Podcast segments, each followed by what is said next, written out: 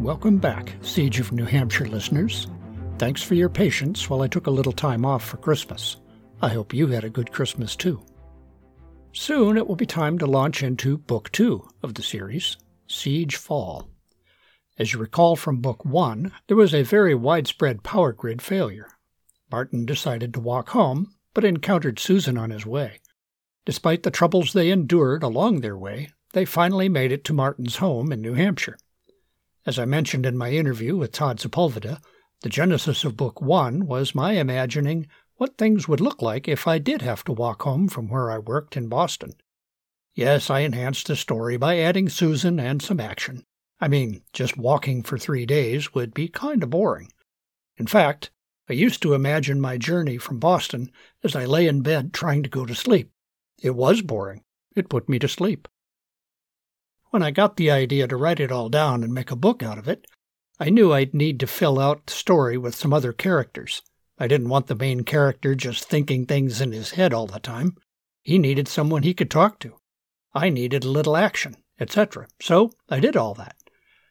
When I got to the end of chapter 14 and Martin had successfully made it home, I thought, ta da, mission accomplished. I kind of thought I was done. I mean, I got him home. End of story, right? A couple of people that I had beta reading the story for me asked what happens next. That got me to wondering what would happen next? I mean, yay, he got home okay, but the power is still out and the stores and gas stations would still be empty. What would people do then? Just because you're home doesn't make everything roses and clover. What would the characters do to cope with this new normal? Then, too, I'd created a sticky situation for Martin in that he brought home an attractive single woman. Sure, he's faithfully married, but he's human. And the three days of adventure with Susan had awakened something that he never imagined that he'd have to deal with. I ended book one with the words, Two hens in a nest. He was doomed. But what would doom look like? When people asked what happened next, it was a good question.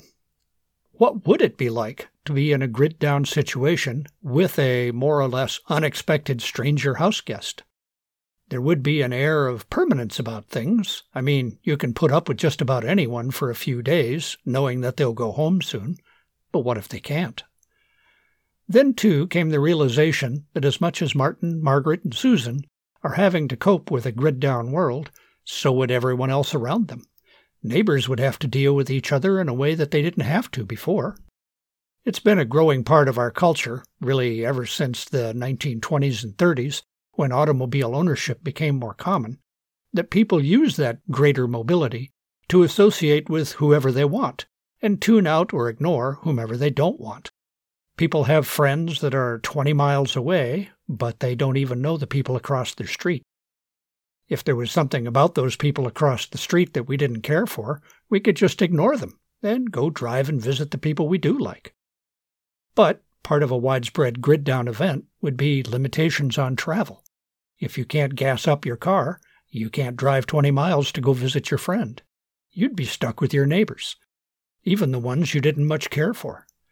Neighborhoods would become much more like old style villages, with a mix of people that you liked and some not so much. You'd still have to deal with them anyway. This is the world that Martin made it home to. Watch for the posting of Chapter 1 of Book 2, Siege Fall, in a few days. Thanks as always for listening.